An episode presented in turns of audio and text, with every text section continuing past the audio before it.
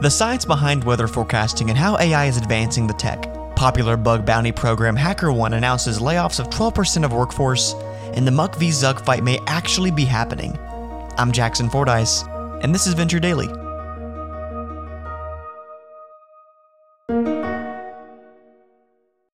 It's blazing hot across the United States and much of Europe right now. Here in Austin, Texas, where our show is based, it's been over 100 degrees Fahrenheit every single day for the past month. July saw 24 straight over 100 degree days, our second longest streak ever. All of North America is experiencing the heat, as experts predict this will be one of the hottest summers ever recorded in the Northern Hemisphere. As we sit here inside, avoiding the unrelenting heat until mid October, we thought we'd bring you a story about the science behind the weather and how the discipline of forecasting extreme temperatures and weather patterns is being advanced by AI tech. Forecasting accuracy has taken leaps over the past few decades, but there are still gaps in the current tech's capabilities. Google and Nvidia are among companies investing in AI based forecasting tech to help bridge the gaps. The Met Office, the United Kingdom's National Weather Service, is also developing machine learning and supercomputing technology. The Met Office provides forecasts to other countries as well as sells their data to private aviation, agriculture, and insurance companies. So, how do meteorologists use AI and supercomputing? They collect data from numerous sources and use supercomputers to make predictions hours, days, weeks, and even months ahead. And they can do it accurately, as the observations are constantly updated. The smallest changes in Earth's weather systems can lead to big changes in weather patterns. The UK's Met Office tracks and feeds their computers about 500,000 data points every day. For an expert's insight into the science behind forecasting, I spoke with Nick Cavanaugh. My name is Nick Cavanaugh. I have a PhD in the atmospheric sciences. I'm the founder and CEO of Sensible Weather, which is a weather technology company that's helping travelers plan for and mitigate losses due to due to weather. Nick, can you help us better understand how supercomputing and machine learning is improving accuracy in weather forecasting? So historically, weather forecasters have used a process called numerical weather prediction, which basically discretizes a big math problem and then sets out a huge computer to solve some equations. Uh, increasingly, these supercomputers, the, the compute is, is housed on GPUs, and they're using more and more machine learning to do these these types of analyses, albeit in a very different way. So essentially, what supercomputers are doing are crunch, they're crunching a lot of numbers, they're crunching a lot of data, and, and outputting a, a forecast at fairly high spatial granularity. And how much of a role do you think human forecasters will continue to have as machine learning takes over the most difficult parts of prediction computing? So I think this is a really good question. Uh, in my opinion, um, if you actually look at the numbers of predictability, you know, coming from numerical weather prediction or AI-based machine learning forecast models, they're they're pretty good in general. And I think what I would argue is we're at the point of diminishing marginal returns in terms of actual data, you know, quantitative forecast quality. That said, there is still a fairly large gap between what a forecast says and a consumer's perception of it um, and consumers, a consumer's, therefore, a consumer's perception of the quality of that forecast. This is where machine or meteorologists really step in to bridge that gap, to make a translation between what a model output says and what a consumer or, or, or you know some somebody who ingests that weather forecast might think. Interesting. With the introduction of AI, do you expect to see the private sector begin competing with the National Weather Services to bring us the best forecasting models? No, um, I don't think it's well at this point anyway. Um, the problem is not reducible to to a scale that that private sector can handle. Uh, moreover, private sector, even large enterprises like IBM, have tried in the past and essentially have proven that they're unable to compete with modeling centers like NOAA and ECMWF. That said, I do think they will they will play a role in improving ultimately the predictions coming out of modeling centers. Um, how exactly that plays out is a good question. I think it's going to ultimately the weather forecasts that we see every day and ingest are going to be a combination of forecasts coming from modeling centers as well as improvements coming from the private sector. Nick, what kind of opportunity does the new world of weather forecasting provide for VCs wanting to back private companies in the sector? That's a really good question. I mean, I've, I've been in this space uh, as a as an academic working on some basically precursor models to what we're seeing today, um, what I've seen in terms of uh, improvements or announcements of improvements over the last three months have basically exceeded everything that I've seen in the last you know 12 or 15 years. The question is, what are they going to be good for? And, and you know, where is it actually going to have an improvement over what's available today? What where I see AI being really helpful in this space or AI based weather forecasting models being really helpful in this, this space is they're incredibly efficient. Um, what that means is they're extremely fast to run. Uh, I, I doubt that in terms of comparing forecast quality apples to apples based on a certain run date, you're going to see improvements in an AI based model alone. That said, because AI based models are so much more efficient, so much faster to run, you can run them much more often. Uh, you can run run them in, in, much higher quantity to sample the uncertainty space. So there's going to be a variety of improvements. The question is, where are you going to see them? And I think it's still too early to tell. There's certainly a lot of people piling into this space. And the barrier to entry to start making these predictions and start to make some claims about model improvements has reduced dramatically. So it's now becoming a competitive space, and you know where there is competition, generally you see improvements. That was Nick Cavanaugh, founder and CEO of Sensible Weather. Thanks for being on the show, Nick. Absolutely. Thanks a lot. Over the past year, we've seen a significant rise in tech layoffs. According to Crunchbase's latest August 4th report, more than 158,000 workers at US based tech companies have been laid off so far in 2023 alone. Although tech has suffered from mass layoffs broadly, the cybersecurity industry has largely avoided it. However, that could be changing. HackerOne, one of the most trusted bug bounty programs, just announced it's laying off 12% of its employees. HackerOne's ethical hackers find and report software bugs to companies and government agencies, including the DoD, Amazon, and Google. Is this an indication of incoming layoffs for other cybersecurity companies, or just a one time event, as HackerOne CEO Marten Mickos called it in an email to employees? To help answer that question is Scott Fletcher. My name is Scott Fletcher. I'm the co founder of Intersection Growth Partners. Intersection Growth Partners is a fintech focused executive staffing and investment firm. Scott, layoffs in cybersecurity have been rare, at least compared to the larger tech industry. Does this news from HackerOne indicate there may be more layoffs incoming across the cybersecurity industry? For sure.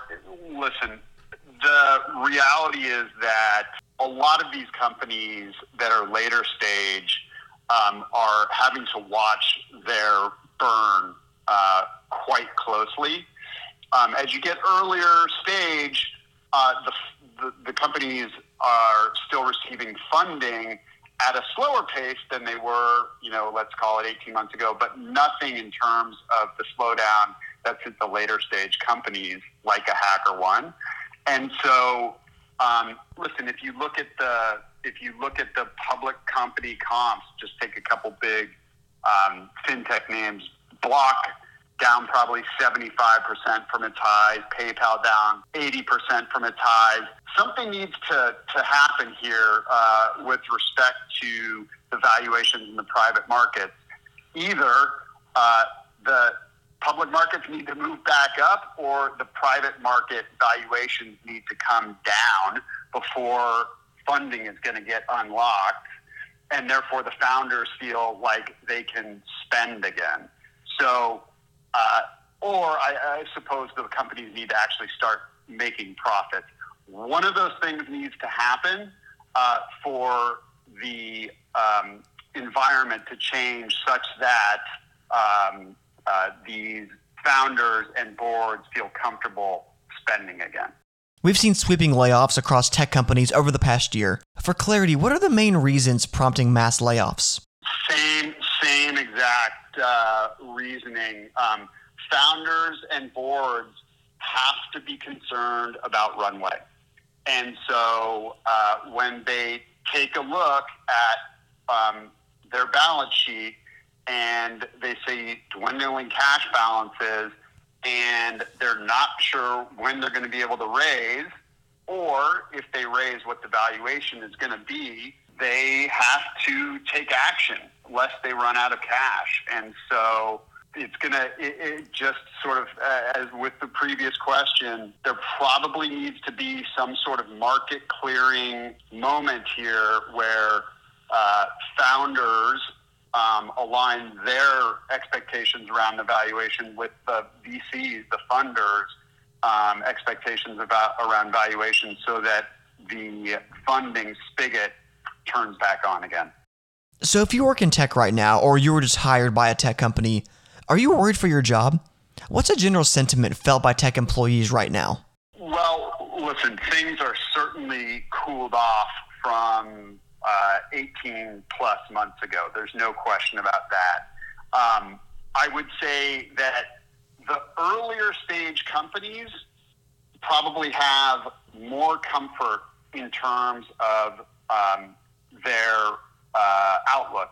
As you get later stage, as we talked about, and your valuation is being comped to public market companies that are down 50 to 80 percent from their highs, that's a that is a tougher spot to be in. And so I do think that people who are sitting, particularly in those later stage companies, are concerned and with reason.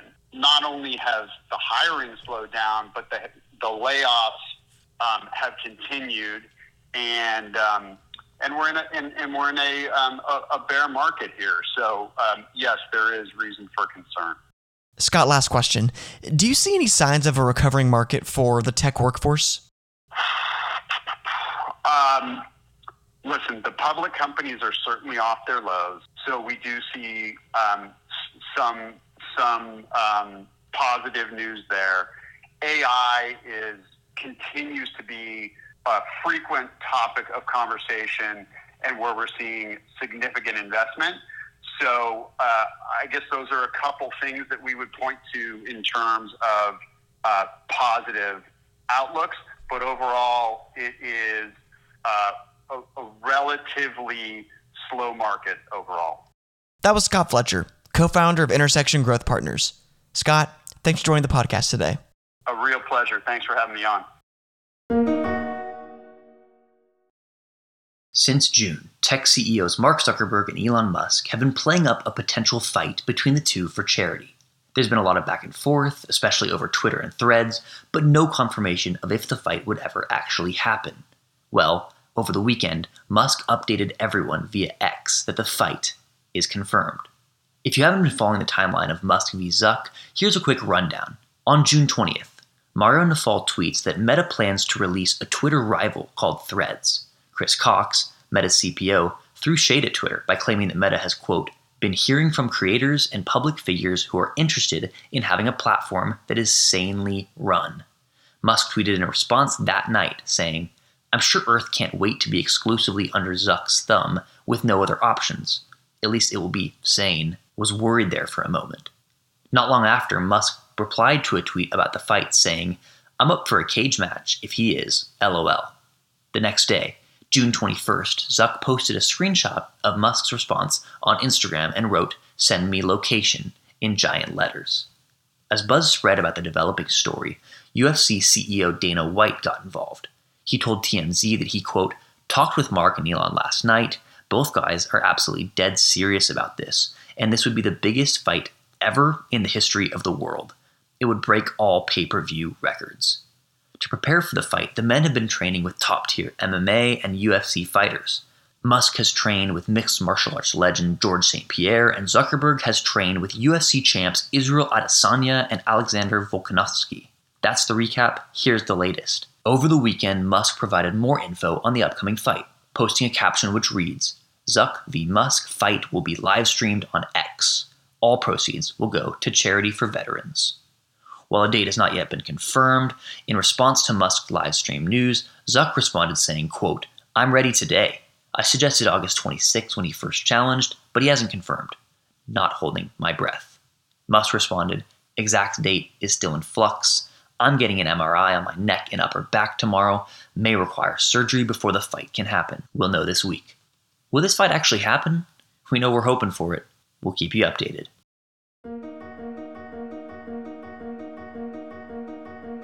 Thanks for tuning in to Venture Daily. Today's show is produced by Josiah Simons and Jackson Fordyce. Our theme song was created by Benjamin Cook. If you liked today's episode, please give us an honest review wherever you get your podcasts. I'll see y'all tomorrow morning.